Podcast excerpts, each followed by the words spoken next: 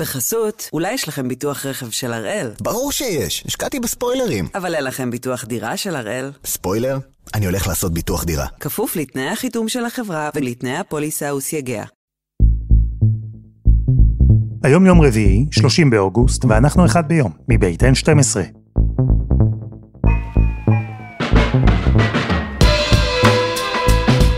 אני אלעד שמחה יופי, אנחנו כאן כדי להבין טוב יותר מה קורה סביבנו, סיפור אחד ביום, בכל יום.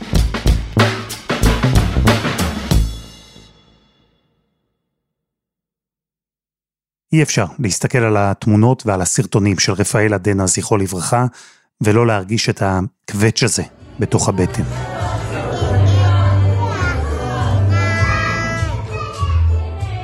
הוא ילד מתוק, להפליא, עם חיוך תמים ועם עיניים שמחות.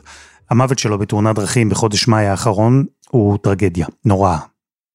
אלא שהסיפור הטרגי הזה הפך בשבועות האחרונים לסיפור גדול יותר, לסיפור שמייצג טרגדיה קולקטיבית, סיפור שלוחץ על משקעים של קהילה גדולה, של קהילה שלמה, קהילה שיצאה לרחובות ויוצאת גם היום, בקריאה צדק לרפאל, בביקורת על רשויות אכיפת החוק, בטענה שהילד המתוק להפליא הזה נפל קורבן פעמיים, גם בכביש וגם של גזענות מערכתית.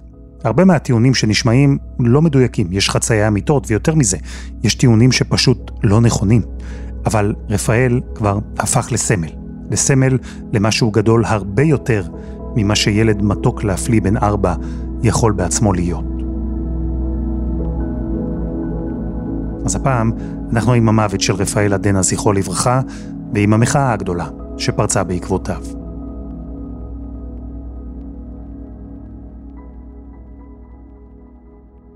שלום לי נעים, כתבתנו לענייני משפט.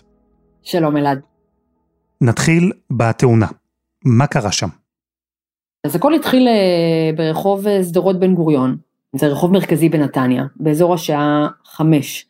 אה, הסבא של רפאל עדנה, הוא שיחק עם שני הנכדים שלו בגן השעשועים, עם רפאל ועם עוד נכד בשם מתן, וכשהם סיימו הם רצו להתחיל לחזור הביתה, ומתברר שליד הגן הזה אין מעבר חצייה, מי שרוצה לעבור אותו, לעבור מהגן אה, ולהתקדם, הוא צריך לחצות את הכביש הסואן, יחסית סואן הזה, אה, ולעשות את זה דרך האי תנועה. אז הוא למעשה לקח את שני הידיים אה, של הנכדים שלו, יד ביד את רפאל ומתן, והתחיל לחצות את הכביש, הגיע לאי תנועה, ובאותו זמן מכונית פולקסווגן שנסעה שם, פגעה בשלושתם שחצו את הכביש, מי שנהגה במכונית הזו הייתה קרול פסלר, זו אישה בת 80, היא נסעה עם הרכב של הבת שלה, היידי, היא פגעה בהם והמשיכה לנסוע, היא לא עצרה לראות מה שלומם, לא נתנה עזרה, מה שנקרא, פגע וברח. אז זה האירוע עצמו, אבל בעצם אחריו, וזה הדבר שהוביל למהומה, אחריו התחיל גל של שמועות ושל דיווחים סביב האירוע, שהעמיד אותו באור אחר לגמרי. נכון. בוא נתחיל רגע עם, עם מה שקרה אה, אה, למשפחת עדנה ומה שקרה במשפחת אה, פסלר. באותם רגעים מגיע האמבולנס, מפנה את רפאל במצב אנוש, רפאל בן הארבע, עם הסבא ועם הנכד הנוסף, הם מגיעים לבית החולים, שם הוא נאבק על חייו במשך כמה ימים, הם גם מתראיינים, ובעצם דורשים אה, שיעצרו את מי שעשה להם את זה. ויש את משפחת פסלר, שכמה דקות אחרי התאונה, קרול מצלצלת לבת שלה, היידי, היא מספרת לה שהיא חושבת שהיא עשתה תאונה, היא מתארת שהיא פגעה בנהג אופנוע, שליח וולט, הבת שלה שואלת אותה, את בסדר? אז היא אומרת לה כן. הוא בסדר? אז היא אומרת לה כן. אבל היא אומרת, לרכב יש מכות, צריך כנראה לתקן אותו, אז היא אומרת לה, בסדר גמור, אז תביא אותו ונלך למוסך. ואז? ואז החלו להתפתח הרבה מאוד גרסאות לגבי מה שקרה שם. המשפחה קיבלה חלקי מידע, עיתונאים קיבלו מידע לא נכון, ונוצר הרבה מאוד בלאגן, ואיך זה בעצם התחיל? נתחיל מהודעת המשטרה. שעצרה למחרת גם את קרול וגם את הבת שלה, נזכיר למה יצרה את הבת שלה, בגלל שקרול נסע ברכב, אבל היידי היא זו שרשומה על הרכב, למעשה האימא לקחה את הרכב מהבת, אה, והמשטרה פרסמה הודעה לפיה שתיהן נתפסו שהם בדרך לשבש ראיות במוסך, בעקבות השיחה שהרגע דיברנו עליה. אז הם נחקרו גם בחשד לשיבוש ראיות, וזו הודעה רשמית שיוצאת מדובר המשטרה. בפועל הם נעצרו כשהרכב היה בחנייה עם המכות עליו, כלומר הוא לא עבר במוסך, וצריך לומר שאחרי החקירה החשד הזה גם נמחק כלא היה, הם לא שיבשו חקירה, לא שיבשו ראיות, וגם לא תיקנו את הרכב במוסך, אבל זו הודעה רשמית שבלבלה הרבה מאוד אנשים. מעבר לזה צריך לומר, הבת נעצרה בגלל שאין תיעוד מרגע התאונה עצמה, לא יודעים, יודעים שהיה רכב שפגע, הוא רשום עליה, ואז התפתחו כל מיני סוגים של שמועות, ששתיהן נסעו ברכב. או שהבת נסעה, אבל היא הפילה את זה על האם בגלל שהאם היא בת 80 וככה היא תקבל עונש אה, מופחת. גם בוחן התנועה בשטח, מטעם המשטרה, רשם את השם של הבת, שוב, כי הרכב רשום על שמה. אז היה הרבה מאוד פייק בנושא הזה, כי לא היה סרטון ותיעוד מרגע התאונה אה, עצמו. בסופו של דבר, עשו לשתיהן איכוני טלפון. לפי האיכונים, קרול היא הייתה סמוך לאזור התאונה, היידי לא. המשטרה גם גבתה עדות מחברה של קרול, הקשישה, שאמרה שהיא בעצם הגיעה אליה ויצאה עם הרכב של הבת שלה. אז כאן בעצם אין, אין ספק אה, למשטרה, רק קרול היא זו שאשמה בתאונה, והיו עוד כל מיני חצי אמיתות שהתחילו להסתובב.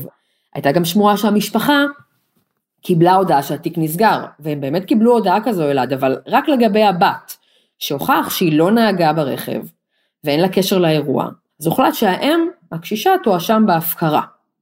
עכשיו, גם סוגיית האישום, היא בעצם עוררה את זעם המשפחה, למה? המשפחה דרשה רשלנות, זאת אומרת שזו תאונה שנגרמה בגלל רשלנות. בוחן התנועה קבע שזו הייתה תאונה בלתי נמנעת, כלומר כל אדם אחר, לפי בוחן התנועה, שהיה יושב באותו רכב ונוסע באותה סיטואציה, היה פוגע ברפאל, ועל כן זו הפקרה, שזו גם האשמה חמורה, הפקרה אפשר להגיע עד ל-14 שנות מאסר, רשלנות זה 20 שנות מאסר, שתיהן חמורות. זהו, שהגרסאות האלה, חלקן מבוססות באמת על טעויות של גורמי אכיפת החוק, מסרים לא מספיק ברורים שעברו משם, או מוטעים אפילו, חלקן עברו מפה לאוזן בתוך הקהילה האתיופית והועצמו שם.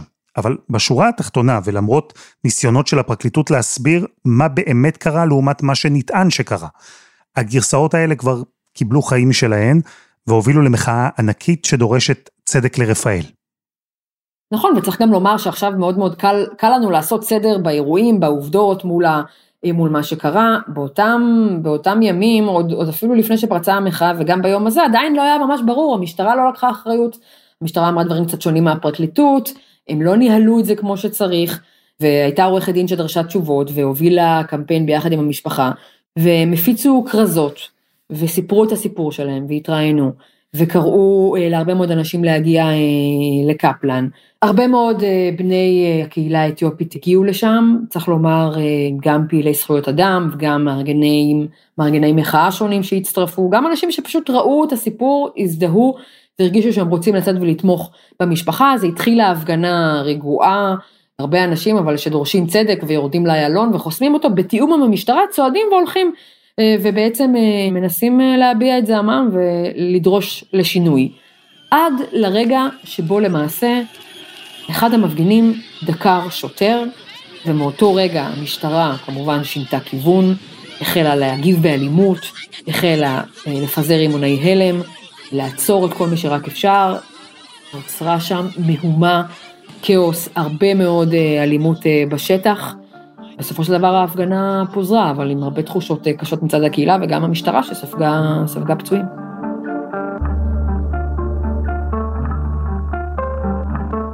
האמת, זה די ברור שמחאת צדק לרפאל יושבת על סנטימנט עמוק יותר, רחב יותר. באופן כללי, מה שמניע אותה הן תחושות שנולדו הרבה לפני תאונת הפגע וברח בנתניה, ולכן הניסיון של הפרקליטות עכשיו להציג הסברים לטענות שעלו, לא ממש מצליח להרגיע את הרוחות. אז דיברנו עם פקאדה אבבה. הוא אקטיביסט פוליטי, הוא חקר את היחסים של העדה האתיופית עם מדינת ישראל, הוא בדיוק סיים את הדוקטורט שלו בפילוסופיה באוניברסיטת תל אביב. אז שאלתי אותו שאלה פילוסופית, על אמת, ועל דיסאינפורמציה, ועל מחאה שמבוססת על טיעונים שהם בחלקם, איך נאמר, לא מדויקים. אבל הוא רצה לדבר בכלל על משהו אחר. תראה, כולם עוסקים אה, במיידי על פני החשוב, בסנסציוני על פני אה, מה, מה הביא לזה, ואני אני קצת מסרב להשתתף בחגיגה הזאת מכיוון שמה שיש לנו עכשיו זה בעצם זה סחרור. מה שיש לנו זה, זה, זה סחרור שיצא מכלל שליטה וגם מבחינת המחאה של בני הקהילה אבל בכלל מבחינת המצב עצמו ובעצם אני אה, מתעקש לעשות את ההבחנה שרובם זונחים ולא מוכנים לעשות אותה, וזה שמה שיש לנו עכשיו זה בעצם תוצאה של הבעיה, לא הבעיה. זה מה שיש לפנינו, וכל עוד אנחנו עוסקים בתוצאה של הבעיה, בסחרור עצמו, אז אנחנו בעצם נשאר באותו מקום, לא נתקדם לשום מקום. המשהו האחר הזה, שפקדי רצה לדבר עליו, מה שהוא הגדיר חשוב, הסיפור הגדול, זו נקודת החיכוך שבין העדה האתיופית לבין מדינת ישראל. חיכוך שהולך עשרות שנים אחורה, עוד לפני שהייתה מדינת ישראל האמת. אם אתה בוחן, עוד לפני קום המדינה, את הארכיונים, את השכבות ההיסטוריות של הדיבור והיחס כלפי הקהילה הזאת, אתה תראה שבתחילת שנות החמישים ובסוף שנות החמישים, מדינת ישראל קיבלה שתי החלטות אסטרטגיות. אחת הייתה בתחילת שנות החמישים לא להעלות את מי שמכונה בכתבים הארכיונים את הפלשפורה, את יהודי אתיופיה לא להעלות. החלטת משנה להחלטה האסטרטגית הזאת הייתה כל זיקה שיהיה בין יהודי אתיופיה לבין מדינת ישראל הוא יהיה באמצעות גופים אה, הומניטריים לא ישראלים. ובסוף שנות החמישים תחילת שנות השישים התקבלה אסטרטגיה נוספת לנתק מגע לחלוטין וביהודי אתיופיה מהרגע הראשון שכף רגלו של היהודי הראשון דרכה כאן הם היו במצב של אי לגליות יהודית. זו נקודת ההתחלה. אז הייתה עלייה לישראל, היא הייתה מינורית יחסית, לא מוסדרת, והאתיופים שחיו בארץ יצאו לשורה של מאבקים. שים לב, ב-79, ב-81, ב-84, ב-85 היו מחאות גדולות על גיור לחומרה שלא היה לצורך, על אה, חוסר מוכנות של מדינת ישראל לעלות באופן, כמו שאמרתי, באופן אסטרטגי, קיבלה החלטה לא לעלות את יהודי אתיופיה לישראל, ובעצם הניכור שישראל גילתה כלפי מי שרואים את עצמם כחלק בלתי נפרד מההיסטוריה ומהדת ומהסורת היהודית. אלו היו המחאות. וכנגד המחאות האלה, בשנים האלה שציינתי, כל פעם שהייתה מחאה, שביתת רעב, הפגנת קייסים והפגנות מול משרד ראש הממשלה, ראש הממשלה בכבודם בעצמם, פעם אחת בגין, פעם אחת שמעון פרס, מנכ"לים משרד ראש הממשלה, מגיעים ומבקשים מהמוחים ללכת הביתה, ושימי להם מה הם עושים, פשוט הולכים הביתה. הם הולכים הביתה ואומרים צריך לתת שהות לממשלה לעשות את שלה. זאת ההיסטוריה הראשונית. מחאה בסימן ממלכתיות. מה שהממלכה אומרת צריך לכבד. הממלכה בסופו של דבר יש לה קשיים אבל היא שומעת אותנו והיא תעשה את מה שטוב עבורנו כחלק מהגוף שלה כיהודים ששייכים למסורת היהודית. היה אז אמון בממשלה ורצון לתת לממשלה זמן לתקן. והנה, בשנות ה-80 וה-90 ראינו מבצעים יזומים של מדינת ישראל, מבצעים מורכבים שדרשו הרבה משאבים ותכנון והביאו לארץ מסה גדולה של עולים. מבצע משה, או מבצע שלמה למשל. פקדה, אני רוצה לשאול אותך בעניין הזה, כי המדינה כן הראתה פה שהקהילה היהודית באתיופיה חשובה לה. מבצעים כאלה הם לא מובנים מאליהם, לא? אני מאוד שמח על השאלה הזאת, מכיוון שהיא בעצם, אתה מבטא באופן המושלם ביותר את הנרטיב של המיינסטרים, שבמובן הזה יש לנו פה קהילה שישבה בחיבוק ידיים עד שההרקולסים של מדינת ישראל עשו רוח עצום, הזיזו הרים וגבעות והעיפו את החולות ממדבר, סודן והביאו את יהודי אתיופיה שישבו בחיבוק ידיים. מסיימים היום את המבצע הגדול,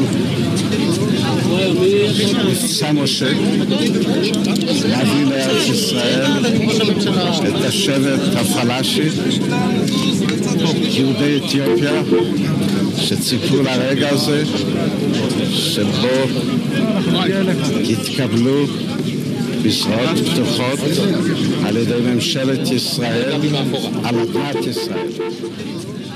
שוב, אני מפנה אותך לארכיונים, שם נמצאים הדברים הכי טובים.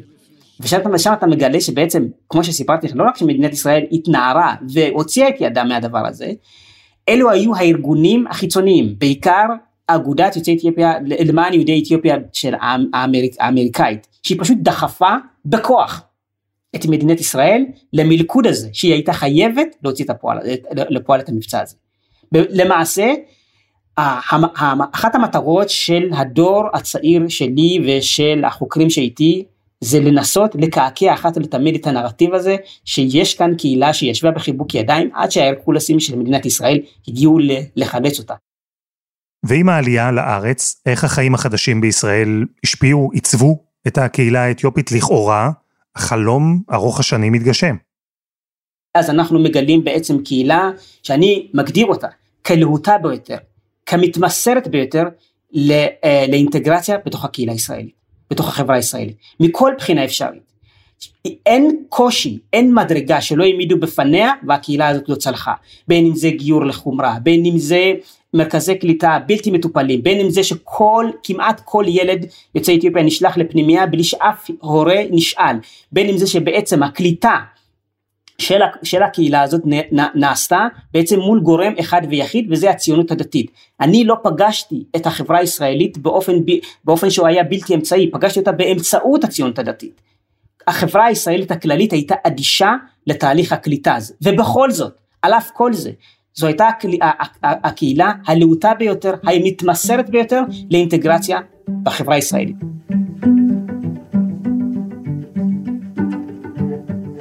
חסות אחת וממש מיד חוזרים.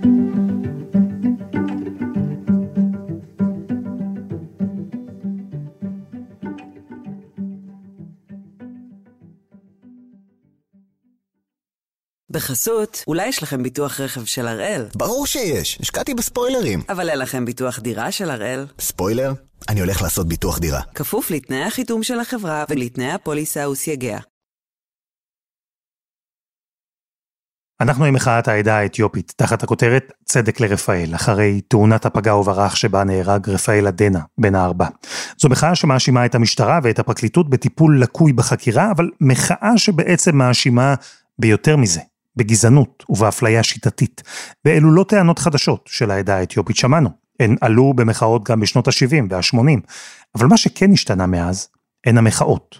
והשינוי הזה קרה ב-1996. עבור בני עדה שעדיין אינם מרגישים ממש חלק מן העם היהודי, תחיית דמם והשלכתו לפח, כמו שנראה בתמונות האלה, הייתה עבורם מעשה קשה וטעון במיוחד. מעשה ששיקר... קו השבר הזה, קו פרשת המים הזה נמצא בראשון לינואר 1996, שמה שקרה ב, ב, בתאריך הזה זה שבעצם התגלה שתרומות הדם שנתרמות על ידי קהילת בני יוצאי אתיופיה נזרקים לפח אשפה מחשש למחלות, לאיידס וכולי. כן, הם אומרים אנחנו לא מכירים את ההיסטוריה, את ההיסטוריה את האפידמיולוגית של המקום האלה, אנחנו יודעים שהאנשים האלה נגועים, אנחנו לא יכולים להרשות לעצמנו להביא אותם לכאן. ומה שהחברה הישראלית גילתה זה התפרצות הלבה. זה בעצם הייתה המכה האחרונה, הקש ששבר את גל הגמל בדחייה האינסופית של החברה הישראלית את קהילת יהודי אתיופיה. הניכור הזה בסופו של דבר הגיע לכדי מצב שבו בעצם אמרו להם זה לא רק שאתם לא חלק מאיתנו, אנחנו ממחישים לכם בזה שאנחנו פשוט זורקים אתכם פיזית לפח האשפה. יש משהו סמלי בדם. הוא דבר שאי אפשר להחליף, כמו צבע עור. הזריקה של הדם לפח כאילו שידרה לעדה האתיופית מסר ואמרה להם, אתם תמיד תהיו דחויים. אבל המחאה של 96 הייתה שונה לא רק בגלל הנושא שהוליד אותה, אלא גם בגלל המשתתפים שלה. דור חדש של מפגינים. חד משמעית. אנחנו חותכים עושים קו חתך ב-96 וגם מצביעים על בעצם על תחילה, כן, על תחילה של חילופי דורות ובעצם ביצירה מילון, ביצירת מילון חדש למאבק. יש פה אנשים שהם כבר נמצאים משנות ה-70 ועברו הרבה מאוד תהליכים וחלקם אפילו נולדו כאן או הגיעו לכאן כשהם היו מאוד מאוד צעירים ובעצם אומרים תראו צריך להחליף את המילון המחאה שלנו, את מילון התיווך שלנו שאנחנו מתווכים את הבעיות שלנו אל, אל מול המדינה, קובעי המדיניות, מעצ, מעצבי אה, אה, דעת קהל, צריך לשנות את המילון הזה. במובן הזה שאנחנו צריכים להביע מחאה, מחאה פירושה לי, אה, להשמיע קול כנגד מדיניות, כנגד אה, אופן הקליטה שלנו, ואנחנו חייבים לעשות את זה באופן הרבה יותר אסרטיבי. הסימן הטוב ביותר לשינוי שקרה הוא בהיערכות המשטרה אז. המשטרה שהייתה רגילה למחאות ממלכתיות ושקטות יחסית של יוצאי אתיופיה, לא תגברה את הכוחות ונתנה אישור לכמה מאות מפגינים בלבד. אבל הגיעו אלפים, וההפגנה ההיא הפכה לאלימה וסוערת. בפתח הדברים, בפעם הראשונה נפרצו גבולות המחאה השקטה של עולי אתיופיה.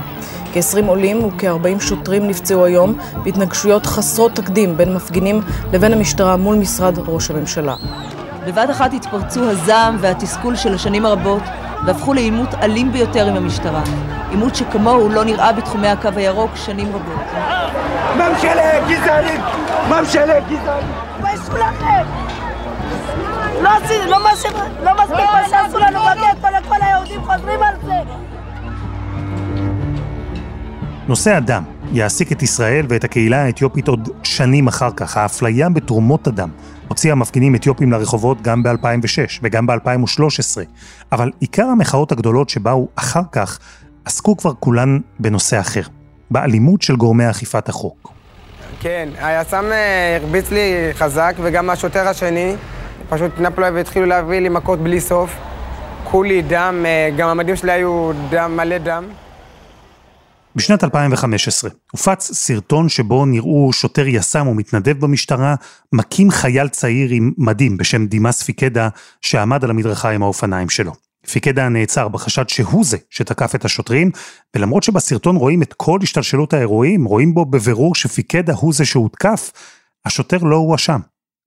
תראה, אני, אני, אני בטוח שאתה מכיר את התופעה הזאת, שאני לא יודע אם אתה מכיר בעצם, למה אני מניח את זה, שבקרב צעירים יהודי אתיופיה יש איזושהי אה, נכונות או רצון להסתובב עם מדים, כי זה מגן עליהם מפני זיהוי לא נכון. ומה שקרה עם דמאס פקאדה זה שבעצם שני שוטרים זה לא עניין אותם שהוא לבש מדים, הם פשוט פירקו אותו במכות. לקח שנים של מאבק משפטי עד שפיקדה זוכה מחוסר אשמה. אבל המקרה ההוא הוביל גם למחאה גדולה. מחאה ששוב, אורגנה על ידי דור צעיר וחדש, לא העולים החדשים שהגיעו בשנות ה-70 וה-80, לא הילדים שלהם, שחלקם הגיעו לישראל בשנות ה-90. הפעם, אלו היו מפגינים שברובם נולדו בארץ. וזה שוב אה, אה, הביא לשיא נוסף בעצם שוב לא רק שפעם אחת זרקו אותנו באופן פיזי לפח אשפה עכשיו גם לא יש לנו בעצם בעיה להסתובב במרחב. ההסתובבות שלנו במרחב מה, מהווה איום. אני, אני בתחושה שלי ב-2015 הייתה שאם מדינת ישראל לא עושה משהו קהילה הזאת עומדת על פי תהום ועוד רגע היא נופלת שם והיא לא תקום יותר. ואז הגיע 2019 ופשוט היא העלתה את זה לעוד כמה שכבות. עוד uh, סיפור עגום, יוסף סלמסה ז"ל, צעיר יוצא אתיופיה מבנימינה, נעצר והושפע לטענתו על ידי שוטרי משטרת ישראל. סלמסה נמצא מת אחר כך והפך לאחד מסמלי המחאה של הישראלים יוצאי הקהילה האתיופית. ב-2019 היה גם את סיפור יוסף סלמסה, שצעיר שנעצר על ידי המשטרה וזרקו אותו uh, מאחורי המשטרה וכמה חודשים אחר כך מצא את מותו. והיה את הירי אה, ביהודה ביאדגה שזה אה, צעיר אה, לוקה בנפשו שבעצם המשפחה הזמינה את המשטרה ובמקום שהמשטרה בעצם תבוא לתת איזשהו סעד היא הרגה אותו. יש אחות שלי משתתקה הוא הודיעה להם ואמרה להם בן אדם מטופל אז תהיו עדינים איתו. הם שמעו את זה לא שמעו את זה התעלמו מזה אני לא יודע מה קרה אבל הודענו. ראו שחור איתיופי במעבר הזה עם סכין ירו בו בראש. לא חשבו פעמיים אם היה לבן חושבים עשר, לא עשר, מאה פעם היו חושבים. זה שוב בעצם חוזר לכל העניין הזה שאני לא יכול להסתובב במרחב הישראלי באופן בטוח, כי אני מהווה איזשהו איום על המרחב הזה. כשהשוטר יוצא מהבית שלו, בעצם יש לו שתי דמויות בראש שלו. הדמות של הציבור שצריך להגן עליו, והדמות של הציבור שצריך להתגונן מפניו. ולמעשה, כפי שמפכ"ל המשטרה אמר בקולו באופן מעורר חלחלה, בכל המחקרים בעולם מוכח שמהגרים מעורבים בפשיעה יותר מאשר אחרים, כלומר נוצר מצב שקהילה מסוימת באופן סטטיסטי מעורבת בפשיעה יותר מאשר קהילות אחרות, והסטטיסטיקות מפורסמות, כולם מכירים אותן. מטבע הדברים, כאשר שוטר פוגש חשוד, מטבע הדברים המוח שלו חושד בו יותר מאשר הוא היה חושד בו אילו היה מישהו אחר. זה טבעי. זה בעצם אמר כשערבי או שחור מסתובב במרחב הישראלי זה טבעי, כן? זה טבעי שהשוטר יחשוד בו, מכיוון שההיסטוריה שתיארנו עד עכשיו אומרת לשוטר מבחינת קביעת האסטרטגיה שלו כשהוא יוצא להגן על הציבור, הציבור שצריך להתגונן מפניו הוא שחור או ערבי. זה המרחב שאני, שאני מתקיים בו בעצם. אל המקרים האלה הצטרפו גם המוות של סולומון טקה, מרסיס שניתז לעברו אחרי ששוטר בלבוש אזרחי ירה לעבר הכביש. והצטרף גם אברה מנגיסטו, שחצה את הגבול לעזה, ומאז נמצא שם בידי חמאס, וכל סוגיית הטיפול בפרשה הזו. היו עוד מקרים, והיו גם ניסיונות לתקן את המצב, היו דיונים מיוחדים, היה דוח מבקר מדינה. ב-2016 הוקם צוות מיוחד למיגור גזענות נגד יוצאי אתיופיה בראשות מנכ"לית משרד המשפטים. דיברו שם על סיוע משפטי לקורבנות אפליה גזענית, דיברו על שינוי בחקיקה, דיברו על מאגר מיוחד למועמדים יוצאי אתיופיה לתפקידים בשירות המדינה. דיברו שם על profiling של המשטרה. על רוב מקרי החיכוך שמתחילים משוטר שמבקש מאזרח אתיופי להזדהות בפניו, גם אם האזרח לא עשה דבר, ובלי שיש חשד סביר. גובש מתווה לשינוי נוהל ההזדהות הזה. אבל בסוף, נכון לעכשיו לפחות, רוב ההמלצות שנכתבו בדוח לא יושמו, או יושמו רק באופן חלקי. דוח פלמור, המשטרה אמרה, אנחנו עושים profiling נגד יוצאי אתיופיה, במילים הפשוטות ביותר. כתוצאה מהדוח הזה, התאספות של כל מיני גופים, האגודה לזכויות האזרח, האגודה, אגודת יהודי אתיופיה, הוועד נגד עינויים ועמותת טבקה, הגישו בג"ץ נגד אה, נוהל הזדהות, נוהל הצגת תעודת זהות או חובת הזדהות בפני שוטר. זו אחת הבעיות הקריטיות והקשות ביותר בקרב צעירים בני העדה האתיופית. וכנגד התופעה הזאת הוגש בג"ץ. בג"ץ פסק, פסק בתחילת 21 שהנוהל הזה חייב לעבור מן העולם. מה עשתה המדינה בתמורה? היא לא אמרה צודקים אנחנו נשנה, היא פשוט ערערה כנגד הקביעה הזאת.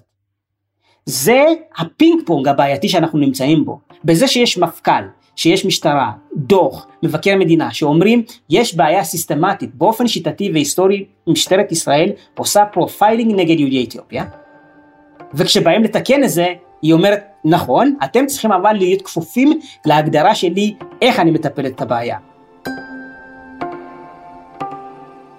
והנה, שוב, גם היום, ברחובות מחאה גדולה של העדה האתיופית, ושוב טענות לגזענות ואפליה ליחס מוטה נגדם על ידי רשויות החוק. חוסר האמון כל כך עמוק, והטראומות מהעבר כל כך חקוקות, שדי ברור למה אותה טבלה שפרסמה הפרקליטות, זו שבצד אחד שלה מה שקרה, או בצד השני מה שנטען שקרה, די ברור שהפרסום הזה לא יכול להתמודד בעצמו עם עשרות שנים של משקעים.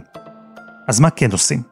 יש מי שיגיד שהמדינה היא זו שצריכה להשתנות, אבל פקדה אומר שהשינוי צריך לקרות קודם בתוך החברה האתיופית. מה שיש לי אה, אל מול הקהילה שלי זה אה, מה שאני, מה שאני מבקש, מבקש מהם כמה שנים כבר, גם במאמרים וגם בשיחות, זה אני אומר, אנחנו צריכים להפוך, להפוך אסטרטגיה. אנחנו כבר אין, אני לא רואה טעם בלשאול בעצם מה הם, כלומר גופי, גופי אכיפה, המדינה, הגופים הפוליטיים בעיקר, מה הם יכולים לעשות כדי אה, לפתור לי את הבעיה. אני הפכתי את השאלה, מה אני יכול לעשות? מה אני צריך לעשות כדי שהבעיה הזאת תבוא לפתרונה, וכדי שיקחו בעת גיבוש מדיניות, פיזור משאבים וחלוקת משאבים ייקחו אותי בחשבון באופן רציני. וכדי שזה יקרה, מה שאני מבקש מה, מהקהילה שלי, זה קודם כל לגוון את כלי המאבק שלנו. המחאה לא יכולה להיות הכלי היחיד שלנו. אחד הכלים שאני מתעקש עליו, שה, וזאת נקודה סופר חשובה, שבני הקהילה חייבים להפנים שמאבק פוליטי הוא כלי אפקטיבי לא פחות. אנחנו צריכים לעשות עבודה הרבה יותר תשתיתית, כמו למשל חינוך, בריאות ופירוק הגטאות. ואת זה אי אפשר לעשות, אי אפשר לעשות עם מחאות, מכיוון שאנחנו, התוצאה לפנינו, ומצד שני יש לנו דוגמאות מופלאות. לזה שבעצם קבוצות שוליים פוליטיות במאבק סזיפי ארוך שנים עיקש מבחינה פוליטית הם היום בצנטרום של הפיילה. הם קובעים את המדיניות. שאני אומר אתה יכול אתה אומר תשמע זה שאיפה אמ, גרנדיוזית העניין הוא שפשוט לי אין ברירה אלא לשאוף ולהחזיק את השאיפה הזאת מכיוון שהמצב שלי ושל הקהילה שלי הוא כל כך קשה אין ברירה אלא לשאוף הכי גבוה שאפשר מכיוון שהוא אה, אה, אה, אחרת כמו שאמרתי, אנחנו על פי תהום. כמו שאתה רואה, המקרה של רפאל אדנה, מה הוא מראה לך בעצם? זה שנמצאת קבוצת אנשים שכל דבר, לא משנה מה קורה, הוא מקפיץ אותה. והיא נמצאת על סף תהום. וכדי להימנע מזה, אני אומר, בכל הכוח, למשוך בחזרה מהתהום, ואחת הדרכים לעשות את זה, זה להכריח את קובעי המדיניות לקחת אותי בחשבון, ואם מי שנמצא בשלטון 40 שנה לא עושה את זה, אני מוכרח בכל לשון של בקשה ואפשרית, למוכרח לחפש דלתות פוליטיות נוספות, אחרות. אם צריך, לייצר אותן. אם לא צריך, להכריח את אלה שנמצאים שם לקחת אותי בחשבון. רבקה אבבה, תודה רבה. תודה רבה. ותודה ללי נעים.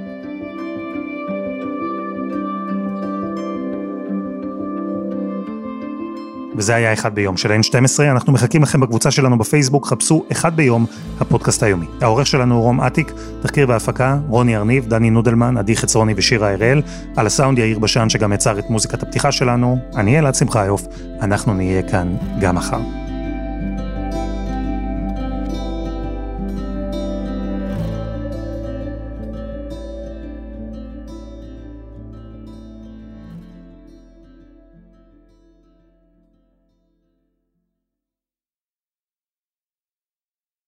בחסות, אולי יש לכם ביטוח רכב של הראל? ברור שיש, השקעתי בספוילרים. אבל אין לכם ביטוח דירה של הראל? ספוילר? אני הולך לעשות ביטוח דירה. כפוף לתנאי החיתום של החברה ולתנאי הפוליסה וסייגיה.